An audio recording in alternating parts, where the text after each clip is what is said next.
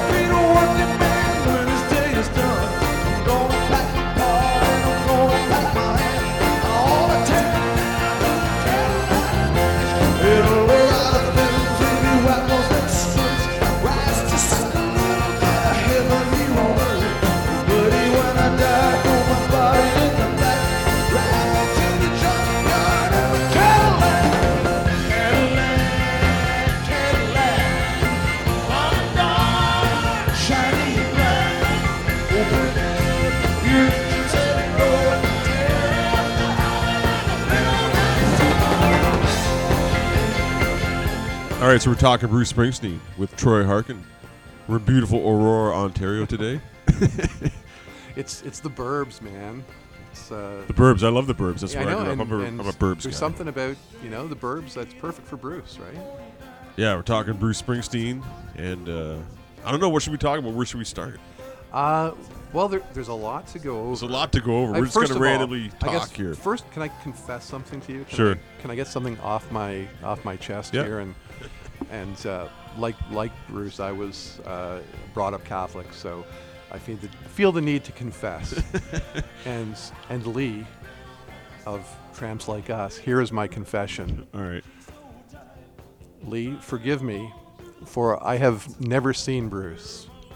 I've never paid to see Bruce. Really? And never seen a live show. And I've been a fan for decades. Why? You just never had? Never really. Can't even do the math. I'm so old now, but yeah. At least 3 decades I've been a huge fan, but I've never seen Bruce live, and for this I confess my sin. Is there a reason? Like, he's just never worked out? Like.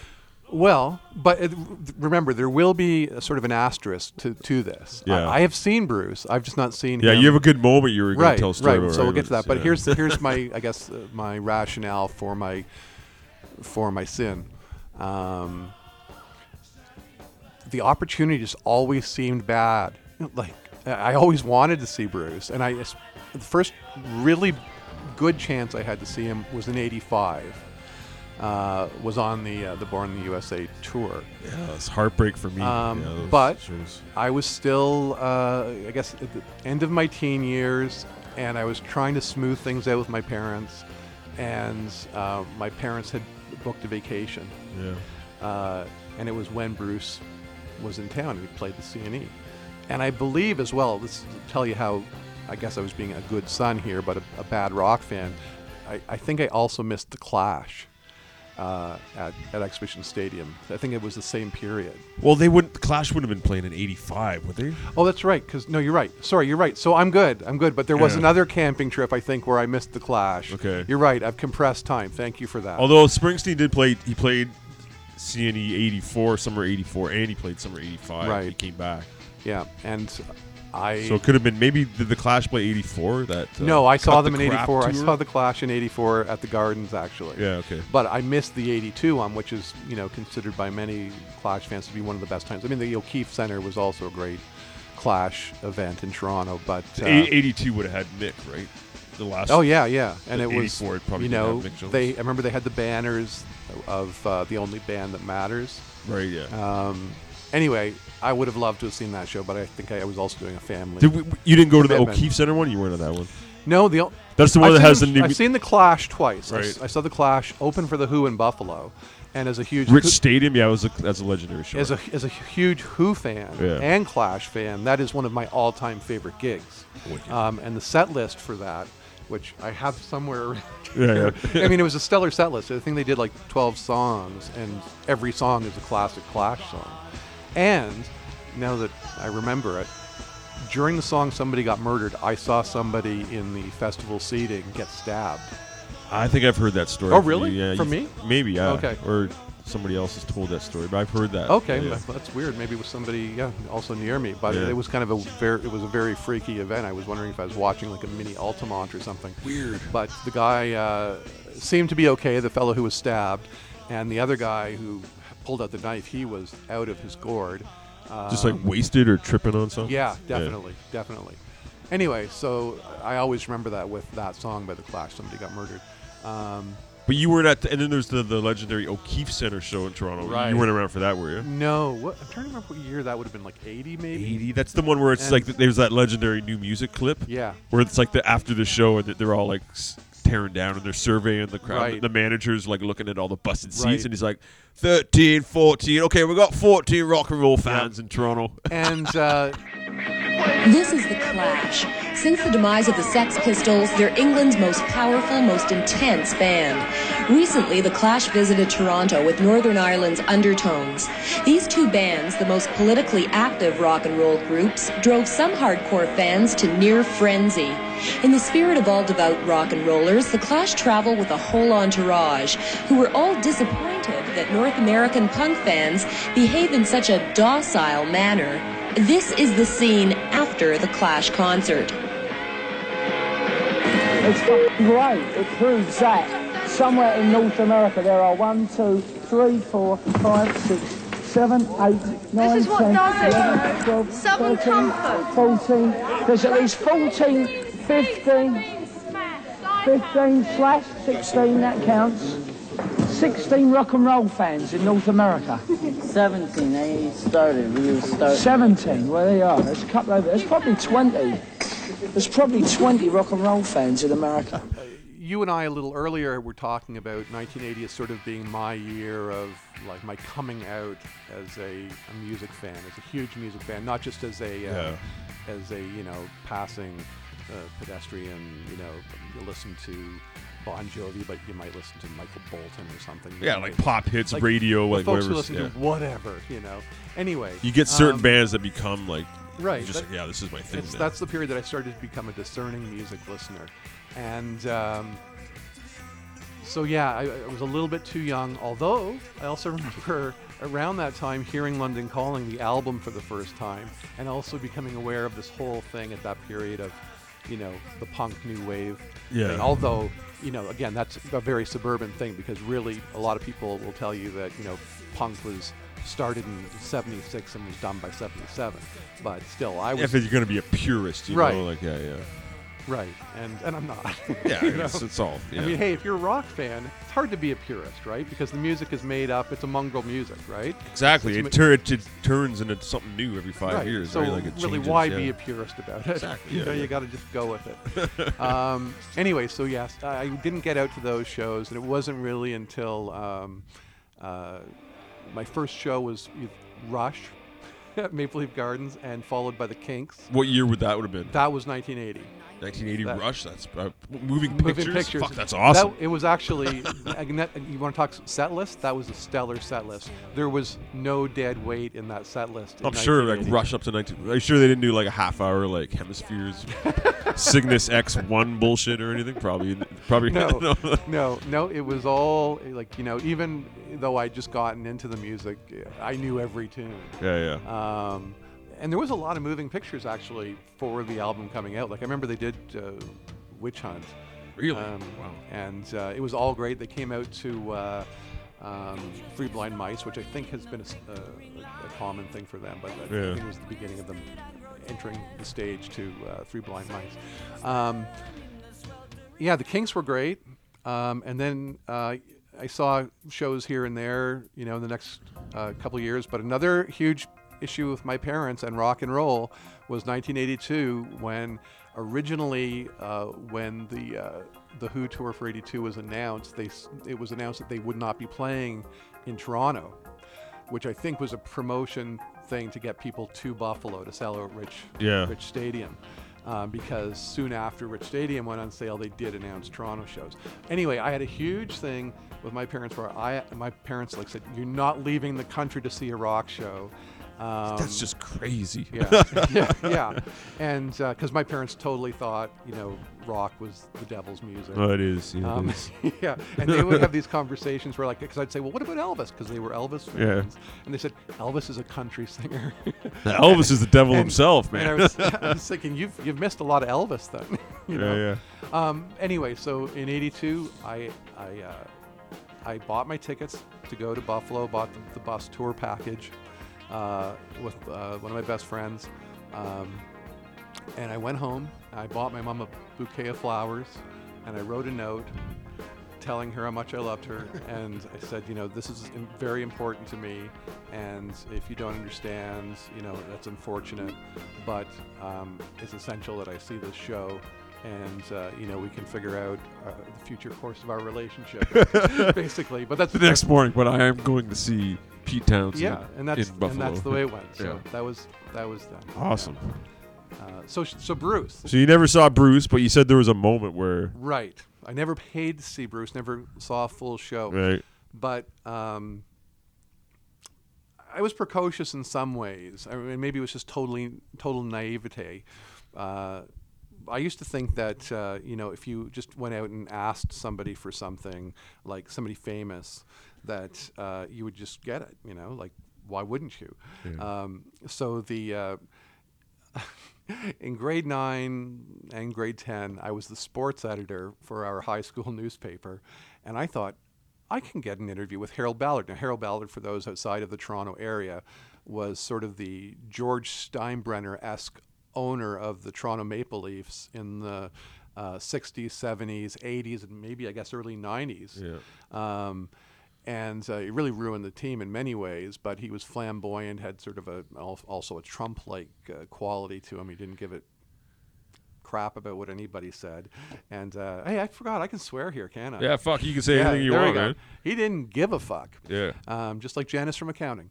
And so anyway... I thought I'll send him a letter saying I'm with my high school paper and see if I can get an interview. And he was banning local journalists left, right, and center at this period. Anyway, and he sent me back a very nice letter saying just call his secretary and he'd arrange a time. So this was great, I thought. I'll go down there and I'll ask him about why he's ruining the Toronto Maple Leafs. And so... I get down there, and he's got this office in this kind of alcove. It was like his secret getaway section, like the Batcave almost. It wasn't the like the King Clancy booth that you could see. No, it wasn't that. It was like this really incredible, over-the-top office that had like a huge marble desk. It had a bearskin that Tiger Williams had shot for him. Awesome. And on the wall or on the floor.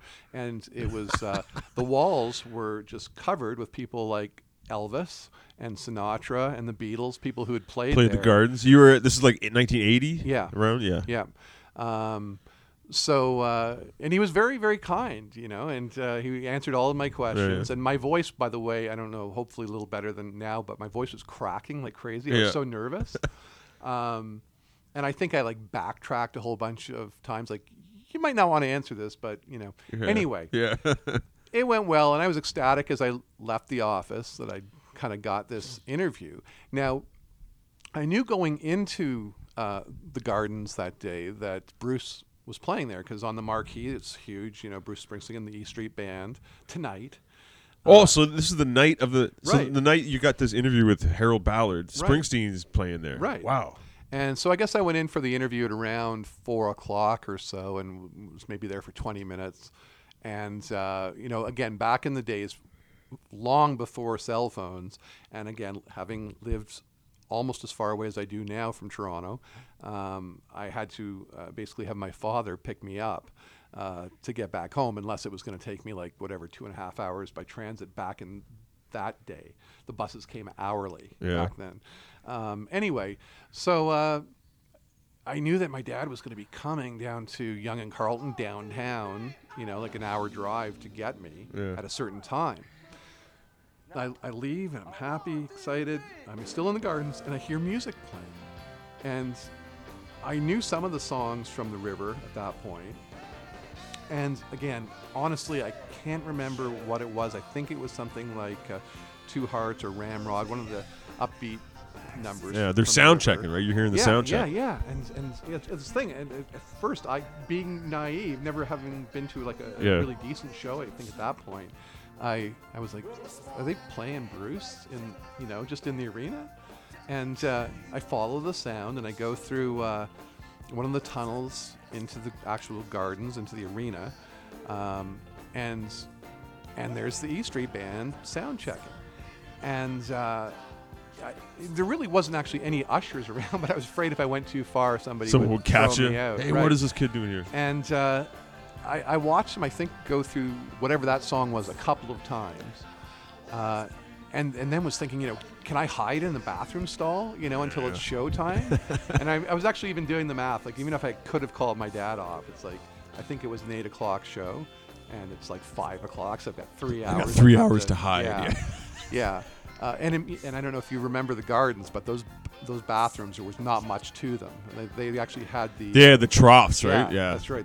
When you piss on ice cubes in a trough with a bunch of guys. I remember being, you know, going to Leaf games and having to do that, just being traumatized. It's like you know, a little 8-year-old kid having to fucking piss in this trough with like old men beside me. And this probably changed before your time, because I've got like a little bit of age on me from you. But I remember the days of going to the gardens, and people could smoke at the gardens.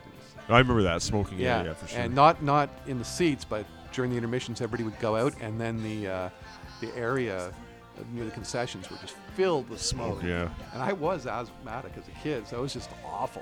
Yeah. Anyway, back to Bruce. I'm watching sound check. Yeah, and the thing is, at that point, remember, this is jamming Crush on You or something like that. Yeah, this is not the era of MTV yet, right? Yeah. This is not like getting to see however many videos there were from Born in the USA, like 5, wasn't it 5 or 6 for that album? Yeah, 5 videos. You did 7 singles, but 5 videos. Right. Yeah, crazy. And with that album, that was the first time Bruce was actually in videos. Yeah. Right? Like there was the Rosalita clip, and then like Atlantic City was like just a performance. Yeah. Yeah.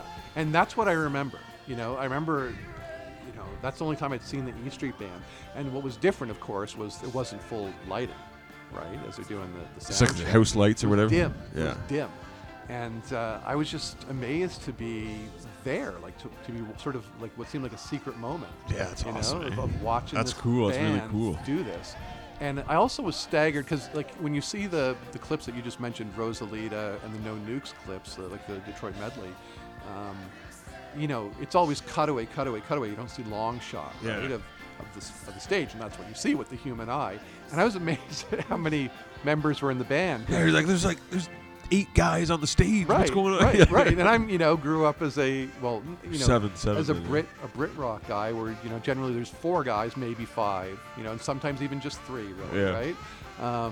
So to see, like, he's got 2 people playing keyboards. He's got an army. Yeah. He's got an army of musicians. Who's this 8-foot black guy, like, scarred the stage over here? And there was, even then I could tell there was this sense of, you know, him being the boss, of him commanding everybody else. Yeah, taking control of the soundtrack, and like, because they're all watching Bruce as they're playing. But again, I wish I had like a video of it, like a cell phone video. Wow, it's one of those moments, eh? But it is in my mind still, this ingrained kind of in your memory. That's murky, amazing. Although I wish I could honestly say which tune it is. I don't trust my memory enough to say that it was, you know, this one or that one. But I know it was definitely one of the. It was from the album, and it was one of the upbeat tunes. Yeah, I'm gonna say "Crush on You." I'm gonna say he was soundchecking "Crush on You." That sounds. Yeah. Actually, no, you're right. I don't know if I mentioned that earlier, but that's when I was thinking about it, because I was driving around with The River yesterday, thinking which one it might have been. And the reason I think it might have been "Crush on You" was I remember the, you know, all of the call and response parts. Yeah. And there aren't too many of the songs on it that have a lot of call and response. Are there? Maybe Sherry Darling. But that's not even so much call and response. Not really. Just background rumpusing. Yeah. I stared directly into the camera, and then I give the big count off. 1, 2, 3, 4.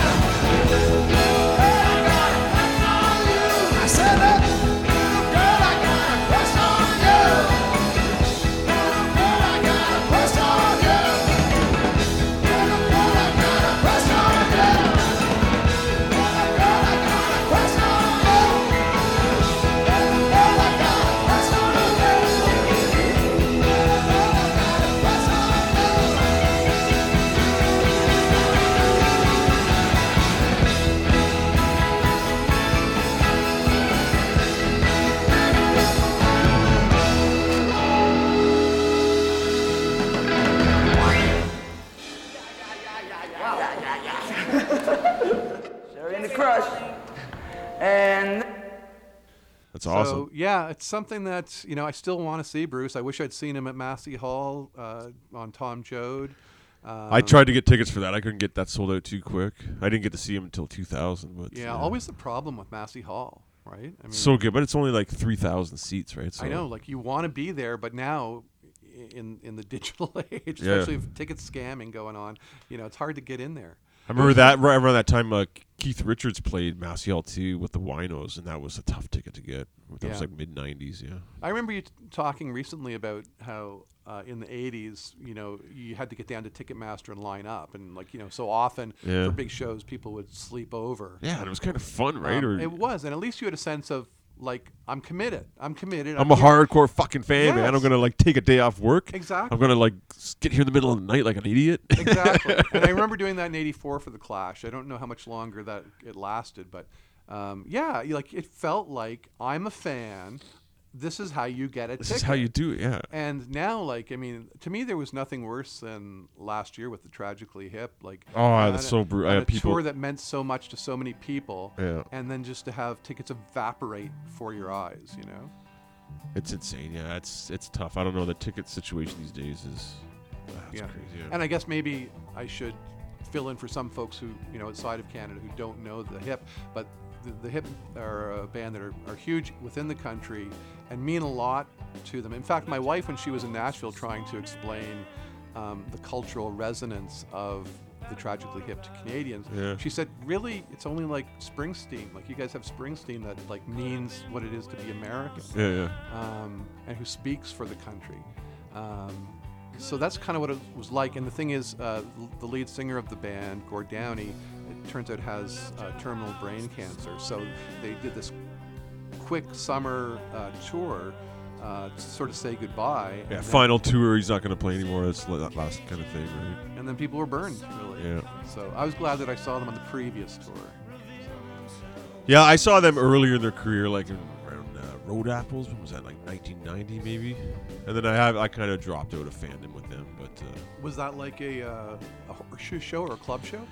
That was at the Concert Hall. They played the Concert Hall. Wow. Oh, yeah. I saw them there once as well. And it was a, what do they call it? Not a secret show, but it was a giveaway by a radio station. Really? And you could only get tickets the day of. They announced it.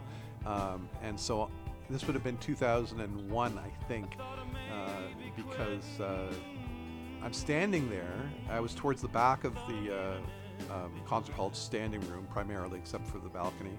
And so it's always been a hot venue, always been a super hot venue in there. Yeah, the Concert Hall, I've seen some great shows there. So I stepped back towards the doors to get a bit of the breeze, and then this guy, I'm a fairly tall guy, and this guy comes in beside me about my size, and I look over and he's wearing a black tie, a white shirt, and black pants, and it's Dan Aykroyd. And they were in town shooting Blues Brothers 2002. Right. And Blues Brothers 2000. Yeah, I remember. He was a huge Tragically Hip fan. Well, Kingston connection, right? Right. Yeah, Kingston connection. He got them on Saturday Night Live. Yeah. And introduced them. But anyway, so I look over and it's Aykroyd, and I'd met him once before. Elwood Blues in the flesh. Yeah, it's awesome. Literally, like, you know, he you know, except for the glasses and the fedora, he was in. He had come directly from the set to see the show. Wicked. That's amazing. Yeah, I saw him change out of Elwood Blues outfit behind the club X-ray or X-rays, I think it was called. Oh yeah. He'd played with the band at an Argos game and then rode his Harley up to X-rays, and there's a van there waiting for me. He changed like Superman out of his Elwood thing. But I was so that's wicked. I couldn't resist it. Like I had to go over and say, Dan, I love like so much of what you've done, and I love how you get, you know, promote the blues, how you like evangelize for the blues and for older music. As he's changing out of his gotchies and whatnot. Yeah. Anyway, there you go. Well, he's cool. Yeah, he's one of my heroes. I love Elwood Blues, man. Blues Brothers is so great. Or is it plain white toast? 4 fried chickens and a Coke. Yeah. Some plain white toast, please. Yeah. And a few years ago, I went to Wrigley Field, and as much as I am a baseball fan, a huge part of it was because of the Blues Brothers. Yeah, for sure. This is the fake home of Elwood Blues. Awesome, Elwood. I promised Elwood he could do a song. Elwood, you want to do a song? Yeah. Okay, it's a song by the Chips. Thank you.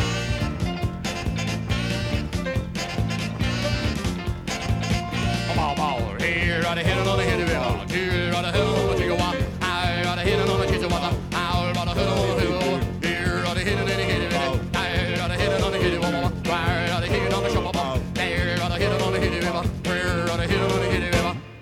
Do that again. Bow, bow, bow. Here, gotta hit it on the head of it. Yeah, gotta number, number, number, number. There, gotta hit it on the chicken wop. I gotta hit it on the head of it. Here, gotta hit it on the head of it. I gotta hit it on the head of it.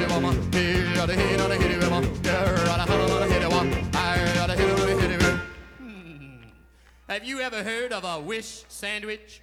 A wish sandwich is the kind of a sandwich where you have two slices of bread and you wish you had some meat. Bow, bow, bow. Here, right ahead and on ahead of it. Here, right ahead and on ahead of it. There, right ahead and on ahead of it. Now, right ahead and on ahead of it. Here, right ahead and on ahead of it. Here, right ahead and on ahead of it.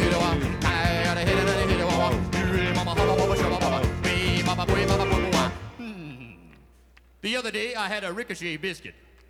A ricochet biscuit is the kind of a biscuit that's supposed to bounce back off the wall into your mouth. If it don't bounce back, you go hungry. Bow, bow, bow. Hey, right ahead, another hit it. Hey, mama, mama, mama. Hey, right ahead, another hit it. Hey, right ahead, another hit it. Hey, right ahead, another hit it. Hey, right ahead, another hit it. Hey, right ahead, another hit it. Hey, right ahead, another hit it. The other day, I had a cool water sandwich and a Sunday go to meat and bun. Bow, bow, bow. Here, I hit another hit of water. I had a hit on a hit of water. Here, mama, mama, mama, mama, mama. Here, I hit another time. Babe, papa, boy, papa, papa, papa. Here, I hit another hit of water. Here, I hit another hit of water. Here, I hit another hit of water. Here, I hit another hit of water. Here, on a hum, mama, shabba, papa. Here, mama, ha, baba, chica, wah. Here, on a hum, on a hit of water. Here, on a name, on a hum, on a hum. Here, on a hit on a hit of water. Here, on a hum, on a hit of water. Here, mama, ha, baba, shabba, papa. Here, on a hit on a chica, wah. Here, on a hit on a chica, wah. Here, on a hit on a hit of water. Here, mama, ha, baba, chica, wah.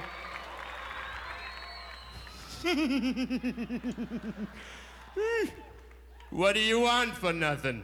Rubber biscuit? Bow, bow, ooh.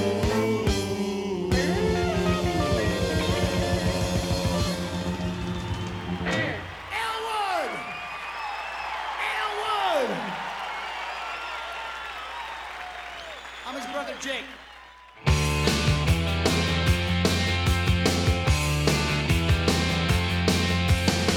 Under the October with the steamboats, ancient goblins and wallows come at the grand light making a sound. The smell of death is all around. And at night when the cold wind blows, no one cares, nobody knows. I don't wanna be buried in a pet cemetery. I don't want to live my life again. Don't wanna be buried in a pet cemetery. I don't want to live my life again. All right, so you mentioned some Springsteen connections with Stephen King. Tell me about that. I did. Stephen King. I know the Ramones connection with Stephen King. He's a big rock and roll fan. I'm a fan of the Ramones. But Ramones and AC/DC. Yeah, AC/DC, Maximum Overdrive, right? It used to be that he would only write to heavy stuff, especially the Ramones and AC/DC. Like he would put on some metal and like write. Yeah, write and I don't know if this was pre-CDs or how he would do it. Maybe it was cassettes, but where cassettes used to be able to just flip over and keep playing, keep playing. Because that was the idea, to have just something heavy to keep you writing. But he loves both those bands, and of course. Ramones did Pet Cemetery. That's one of the greatest songs. He did the whole Who Made Who soundtrack for Maximum Overdrive. I mean, anybody who's ever read any Stephen King, like you see his love of music in the references, and it was really cool. I think he's the first guy I know of, and one of the only people still to do it, where often authors will preface a book or a chapter of a book with some classic poetry or something. Yeah. Right? Like I know, like H.P. Lovecraft used to do that. Like he would have a little reference from Homer or something that would somehow tie into the theme. Tie into the theme, yeah. Set up a chapter. I've seen people do that with, like, they'll set up a chapter with a little verse. Yeah. And I have to say, it's one of the things that drew me to King initially because, you know, I was a huge music fan, and you pick up a book, and at the very beginning you see, like, well, for example, let me show you The Stand, which is considered one of his best books. The Stand? Okay. Right. So the first little chunk you get, little reference to anything before the book opens, is this section from Jungle Land. And it may even be where he got the actual title from. So what he quotes is, "Outside the streets on fire in a real death waltz, between what's flesh and fantasy, and the poets down here don't write nothing at all, they just stand back and let it all be. And in the quick of the night, they reach for their moment and try to make an honest stand. But they wind up wounded, not even dead, tonight in Jungle Land." And that is totally the perfect scene set for the opening of The Stand, which is the world being taken down by a virus, and then one group of people having to unite and take a stand against this evil group of people. So I wonder if he got inspiration from that song. He's like, I'm going to take that, and here's how I'll take that art and turn it into something filtered through me, and it comes out, you know. I'm totally sure of that. Yeah. I mean, that's the thing about King. He was like a cultural sponge, right? I mean, that one of the things that he does all the time, especially in the early days, which was different from what other writers were doing, was he was constantly pulling references to, like, you know, like if he was writing a book now, he would mention, you know, I pulled out my iPod. It would be brand recognition and things like that. Yeah. So people could recognize the everyday that they were living to help them believe an extraordinary scenario could be realistic kind of thing. Yeah, and it also says, you know, basically by doing this, this is, you know this world. Yeah. You know, come in, I'll tell you a little bit more, but you know this world. Actually, the next little one is from a little quote on the opening of The Stand is from Blue Oyster Cult. Right. Which is great. I've always loved Don't Fear the Reaper, which is what it is. But cool. And so that's The Stand. Yeah, the other example I have is from It, which is coming out as a film. It. That was the clown movie? That was the clown one, right? Yeah. Right. Well, Pennywise the Clown. Right. This one is much, much shorter, but the opening, and actually the main part of It, is set in a fictional Maine town called Derry, and in Derry a lot of bad shit happens. Yeah. There's this feeling that the town is cursed. So it's a short line here from Born in the USA, which is just born down in a dead man's town. Yeah. And it's like, yeah, that's Derry. It's a dead man's town. So he's just using that as like a quote to set up the book before he's even started. Right? Okay. Exactly. It's almost like, you know, when a movie starts, the credits are rolling and there's like a piece of music playing. Right, yeah. You know, it's like totally his scene set that he's trying to get going. I got you, yeah. That's cool. But, you know, you can open up any King book. And generally, when you're in the publisher's notes section, you'll see all of the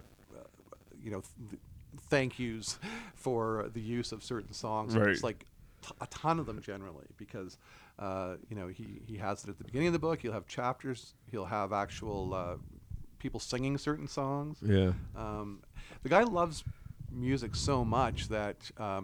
Well, I guess it manifests itself in two different ways. One is he bought a rock radio station in Maine because I think it was pretty, pedestrian back then, the radio that was available to him in Maine. So it's like he created a radio station that he could hear the songs he wanted to hear. Yeah, make sure you play all these songs. Yeah. So I can hear them when I'm writing. So, you know, a lot of Ramones, a lot of AC/DC. Yeah, that's cool. But I'm sure it's pretty weird because it's probably mixed in with things like the Belmonts and the Penguins because that's the earliest stuff that he would have heard. Right. And the other manifestation of his love of rock is the fact that he created with a number of other famous authors like Amy Tan, and oh my God, I'm blanking on the other ones. Dave Barry, and a bunch of other writers, a group called the Rock Bottom Remainders, and they play things like garage band. Oh yeah, it's one of those things. Garage rock. They have like a bunch of comedians do that. Like a bunch of comedians will go get together and they jam rock songs at the bar. So this is a thing with a bunch of authors get together and they'll play their favorites. Yeah, so that's cool. And so there was a time local clubs. And I guess it was in the 90s where he was doing one of these shows and Bruce showed up and unannounced as a surprise. I think so, yeah. And like because he just goes up on stage and he starts doing harmonies on Gloria.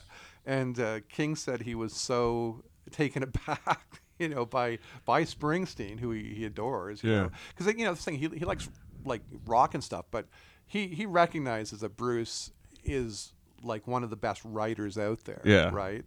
So I think, he was really, really taken aback by this. A little humbled to be on the stage. Everybody who's ever picked up a guitar knows that, you know, Gloria is like an EGA kind of song. And... King said he totally forgot how to play. It's like, it's Boss. It's Boss. It's the Boss sharing a mic with him. Stephen King and Bruce Springsteen on Gloria. I want to tell you about my baby. You know, she come around about 5 feet more around my head to the ground. I said she come around here. It's just about midnight. She made me feel so good, Lord. Oh, she made me feel alright. And her name is G-L-O-R-I.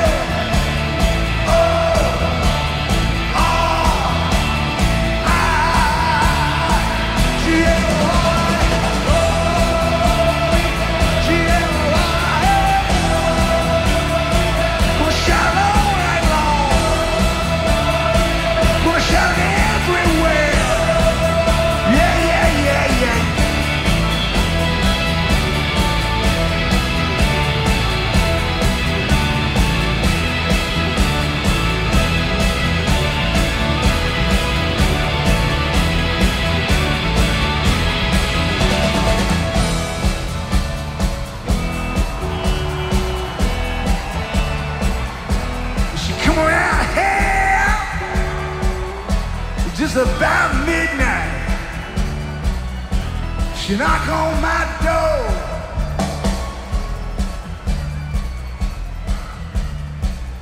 So she knocks on my door. I don't know. She knock on my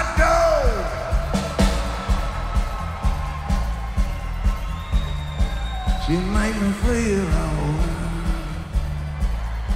She come walking down my street. She come up to my house. She knock upon my door. And she come to my room. And she come to my room. And she come to my room. And she come to my room. And she come to my room. And she said, Daddy, where you been so long? Ah, she make me feel all right. G-L-O-R-I.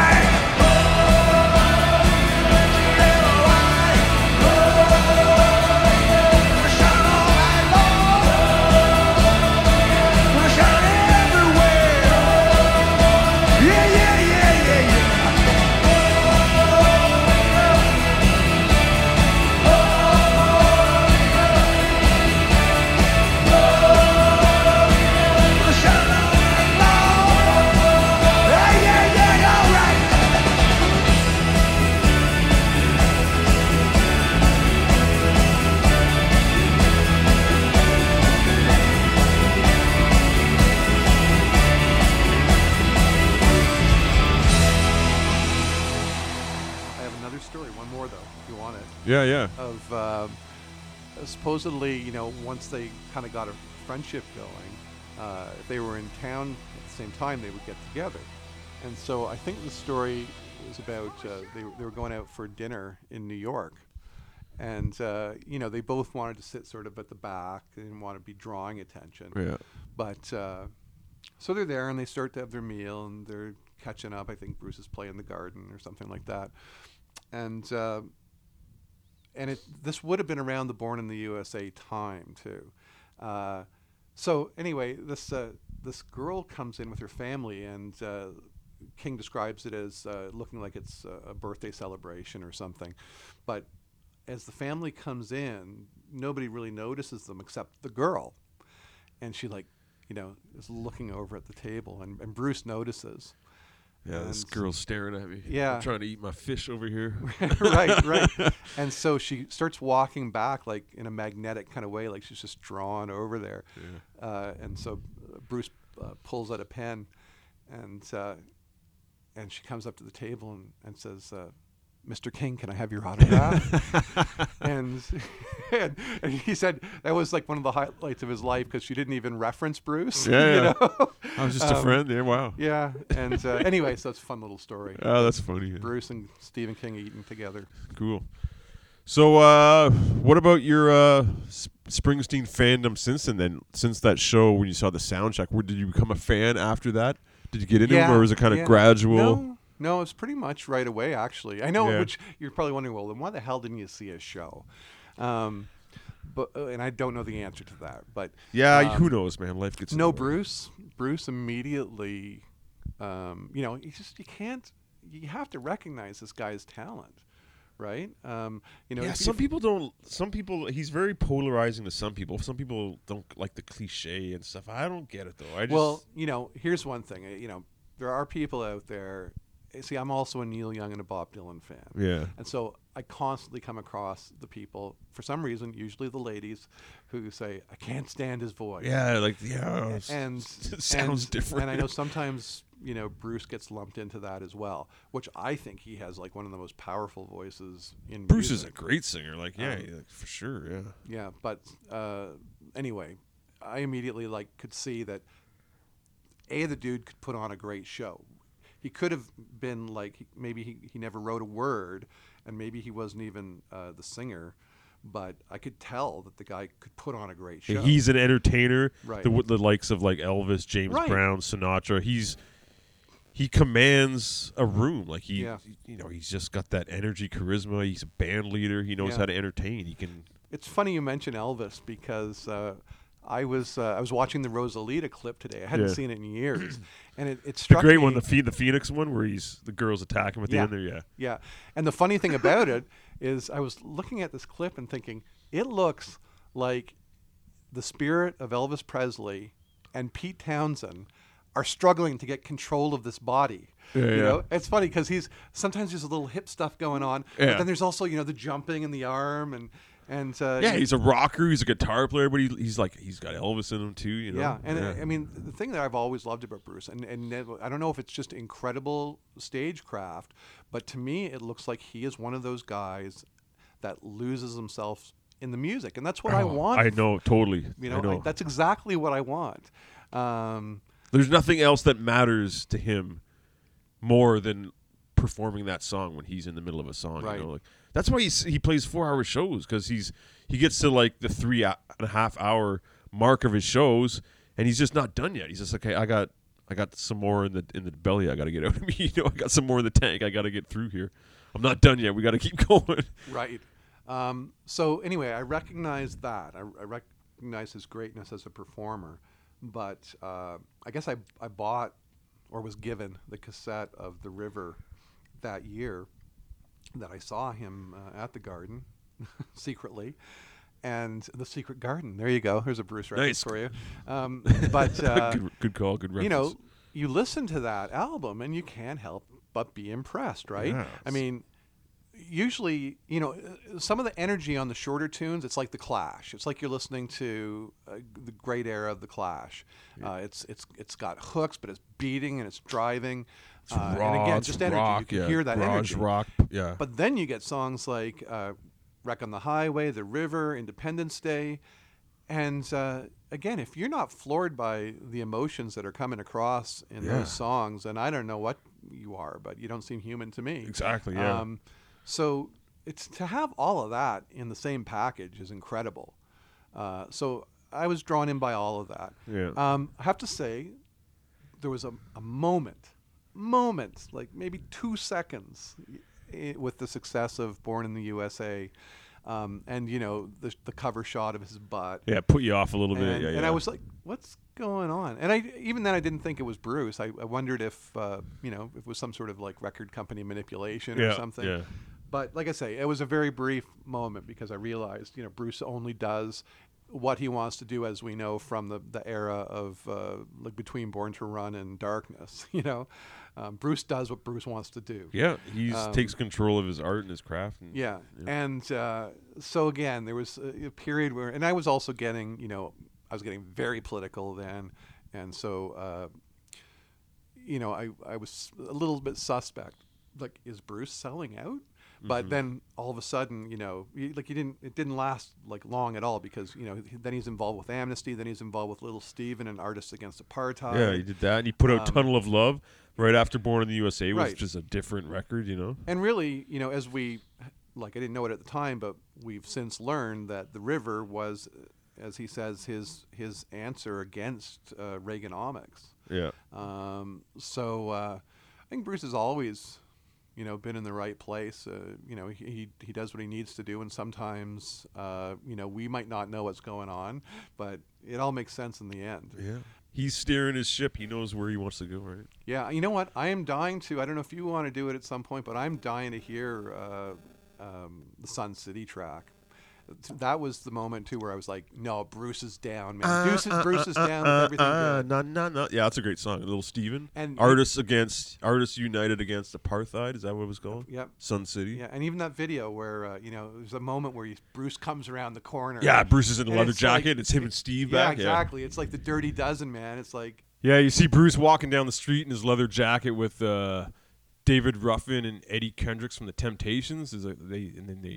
And he slaps some five at the end. It's pretty cool. Yeah. Like it's street talking rap. Yeah. With the Bruce growl. Yeah. That's a great one. I got that 45 at home. Yeah, I've got the, the 12-inch. I got the 45. You have the 12-inch of that? Yeah. Has it got a mix on it? Yeah, I think so. Nice. We have to play that. It's got, I think, Silver and Gold. Is that what's on there? There's a Bruce tune. Really? Yeah. Do you want me to? I can pull it out now if you like. Yeah, go. I got to see that. We got to have to see that right now. If I can get out of the chair. Yeah, there was also who else was in that? African Bombata was on that. Also, that's when I ton of respect for Little Steven. Yeah, because I think he put the whole thing together. Yeah, it was his thing. Yeah, he was getting very political and. All right, Sun City, got the sun with the barbed wire.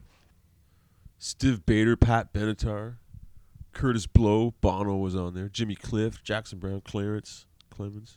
George Clinton, Miles Davis was on it. Bob Dylan was part of it. The Fat Boys, nice. Yeah, very cool combination of folks.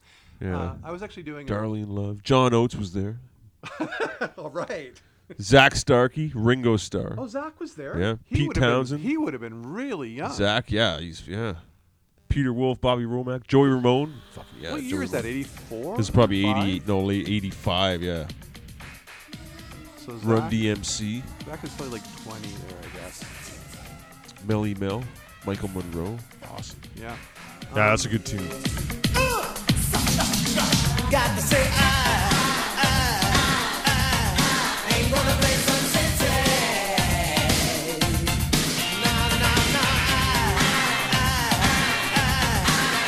play some sense. Everybody say I ain't gonna play some sense.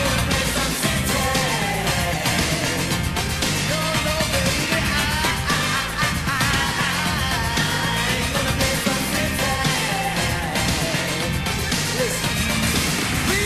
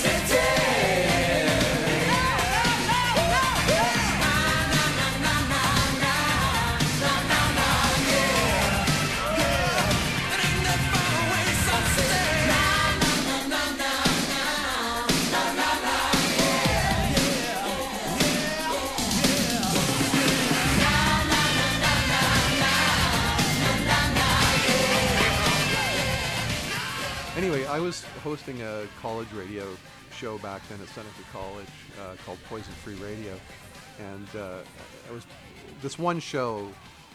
I was pretty obnoxious, I must say, but it was all about apartheid. Yeah. I sort of got. I probably played like the whole. Well, how many tunes are there? One, two, three, six. 6 tunes or something. This and Free Nelson Mandela by the Specials. Yeah. Special, AKA at that point, non-stop. I think that's all I played for the whole show, and just wagged my finger at people why you shouldn't deal with certain banks and whatnot. But anyway, it was it was great, And Bruce has always, again, I think, just done the right thing. Yeah, he's made some smart moves politically, gotten behind. I like Bruce's political views because he's always supporting human rights and civil freedoms, which is what I can really get behind, which. Yeah, and one thing that I've always felt with him as well is that some people will say that, have said in the past that, how dare a millionaire try to pretend that he's some working Joe? Yeah. And that's not what Bruce does. Bruce is the voice of those people. Yes. And you can be the voice of something without actually being it. And he grew up with that life, and he's so much of it's about his father, right? Mm-hmm. Who did live that life. So I think it's perfectly legitimate in every way. I don't think you can ever, knock the guy for being successful at what he does, which is speak for all of us and to all of us. Exactly, yes. So I agree. Yeah. Hey, we shall overcome. We shall overcome. We shall overcome someday. Darling, here in my heart, here I do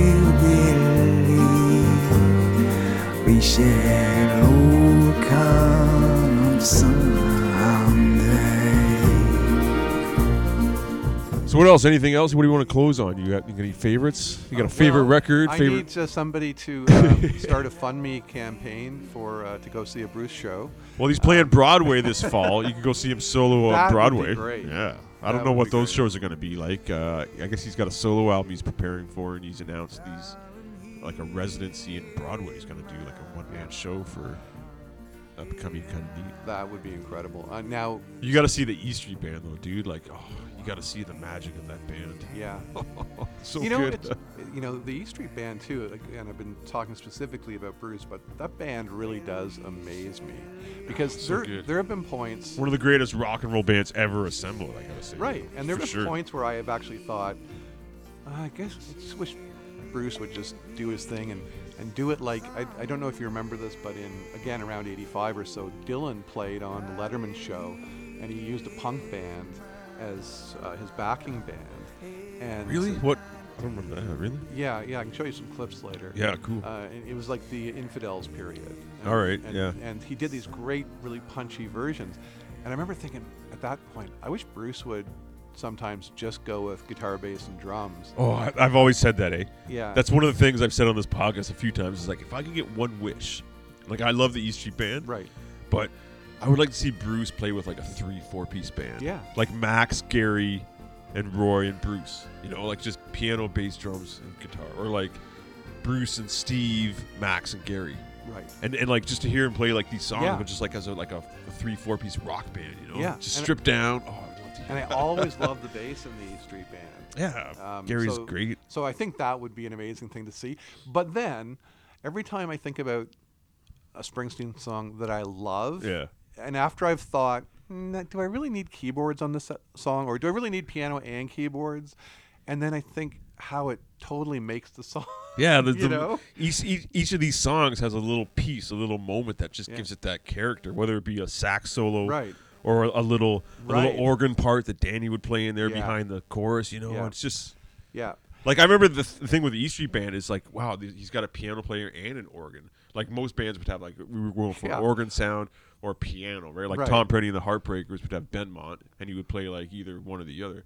But here he's we want both all at the same time, right? Yeah. So Yeah, I know. So cool. And it's funny because it almost, you think, well, that almost sounds like prog rock, right? Yeah, like why would, that's way too many keyboards. Yeah, but it works. Yeah.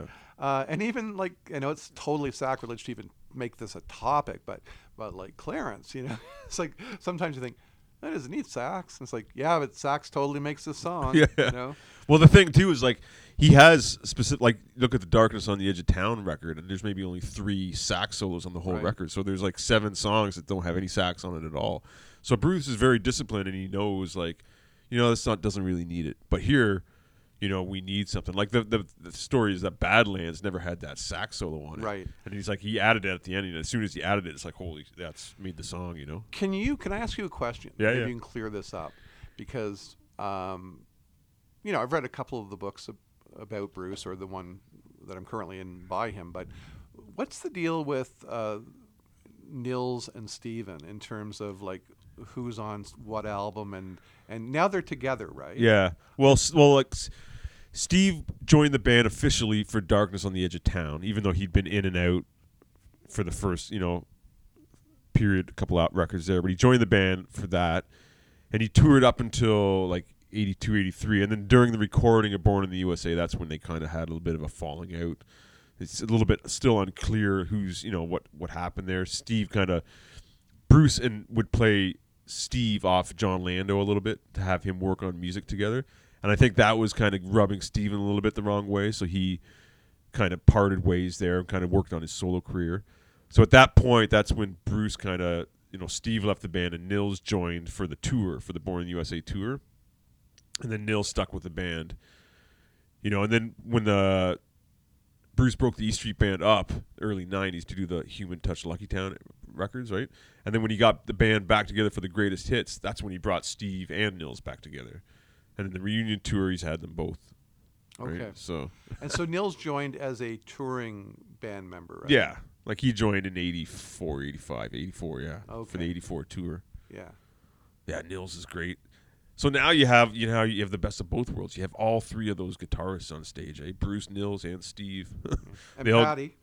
Patty too, yeah. Although I'm not really into guys bringing their wives on stage, eh? Right. Like McCartney does that. Springsteen does that. Who else? There's a bunch more. Well, John Lennon, obviously, right? But just. But she was a member prior to, right? Steve Earle did that. Steve Earle brought his wife on stage a little bit. Just. Yeah. But when did she join the band? Like she joined the band. Her wanting to join really early, right? Like. Yeah, in the book it mentions she auditioned for the band like in 73 or something like that, like in the early days, and like he was considering it, but they was like, nah, it's not. We're not ready for girls in this band yet. Yeah. But then I guess when Steve left, you know, he wanted to augment the band with Nils and maybe get Patty in there to sing, you know, do some vocal things because Steve was a singer too, right? And we know Bruce likes his redheaded women. He does, yes. Yeah. Yeah, so what else? You got a favorite song? What do you want to close on, man? Closing. You got a duet? I don't know. Like favorite. Well, if you ever go see Springsteen live, what song do you want to hear? What song do you want to hear him play that night? Okay, you know? It's funny, you know, because again, like with Bruce, you can go 2 different ways, right? You can have the ones that devastate you, and the ones that like raise you up to the heavens. It's all you got this whole thing. Sometimes you might just want to rock. Which way would I rather go? You want to be emotional? You want to dance? I think I would want to hear The River live, and I think the moment I heard the harmonica, I think I would just be a mess. Yeah. So I would go with The River because, yeah, again, for me it all goes back to like 80, 81, and that album, that moment, yeah, that memory of you at the sound check. Yeah. It's so cool, yeah. Yeah. So I would go with The River.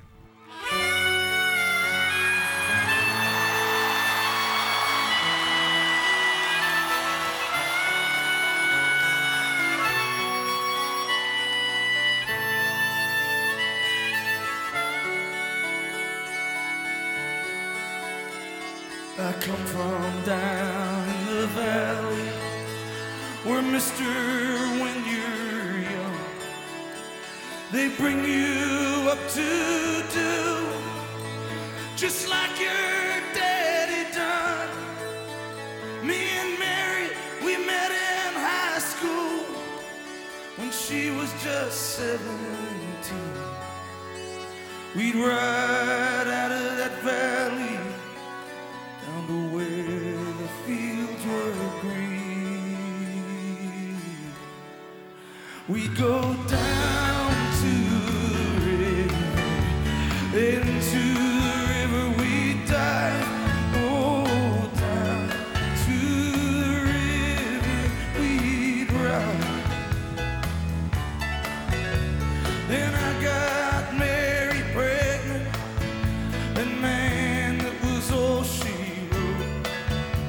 and for my 19th birthday, I got a union card and a wedding coat.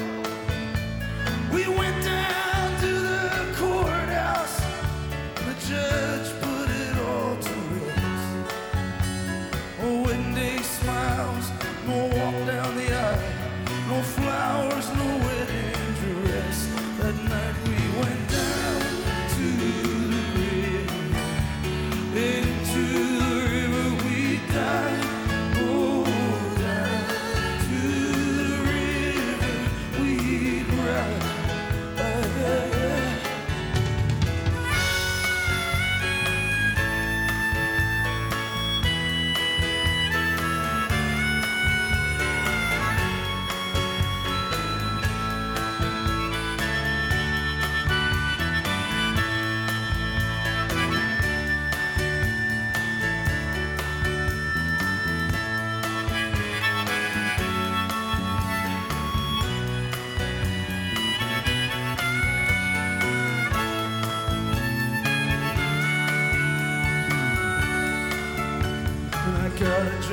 working construction with a Johnstown company.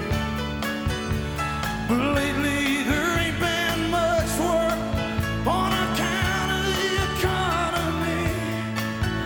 Now all them things that seem so important, oh mister, they just vanish right into the air. I just act like I don't remember, and Mary acts like she don't. But I remember us riding in my brother's car, her body tan and wet down at the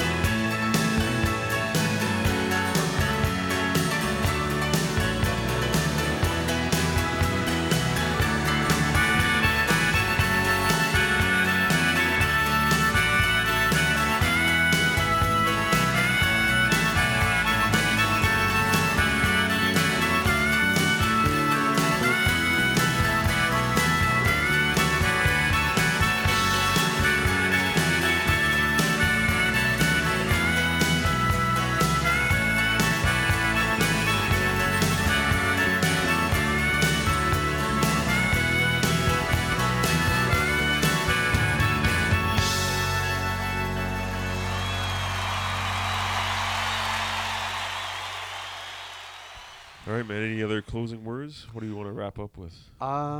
Anything else we need to talk about? I don't know. I'll let you know when the books are out. I've got a couple books coming out, but that's. Yeah, you're working on some things too, right? You're a writer too. You got a couple of books, right? You got coming out, yeah. Yeah, that's right. And actually, because of my King influence, I actually throw music in like crazy. So I don't know that I actually have Bruce off the top of my head, but the one book I have a quote from Skeeter Davis, "The End of the World." I need more Bruce. I need more Bruce in my life. I need to see Bruce. That's what I say. People of the world, I will see Bruce. It's my bucket list. You'll see it, man. I'm sure it'll happen. Yeah. We're hoping for you. An E Street Band show. We might not have much more time, though. The band's... I know, right. And as we know, anything... Borrowed time. Everybody's on borrowed time these days, you know? For sure. Well, Lee, thanks for letting me have my confession here. Yeah, man. Thanks for joining us, giving your thoughts on Bruce Springsteen. It's always great to... just get someone's different perspective on Bruce Springsteen and what he means to them musically. Love the cast. All right, thanks, man.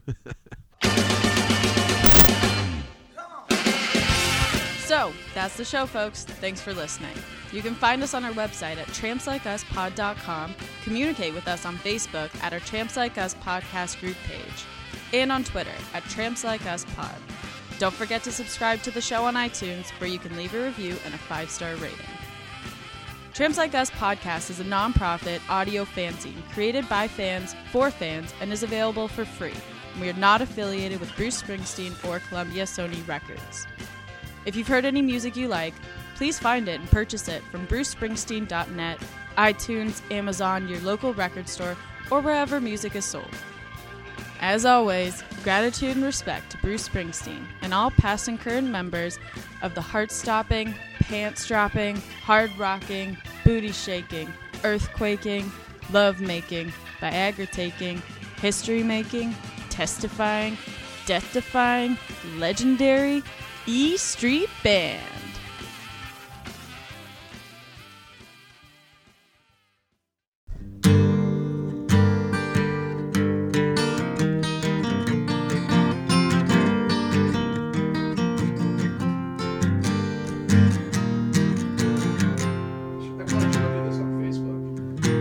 Monkeys puppet? Yeah, I've had this in 66. Hand puppet? Yeah. Totally doesn't look like them at all. No, well... Mickey, it sort of looks like Mickey over there. If you were forced into figuring it out, you might, do it through...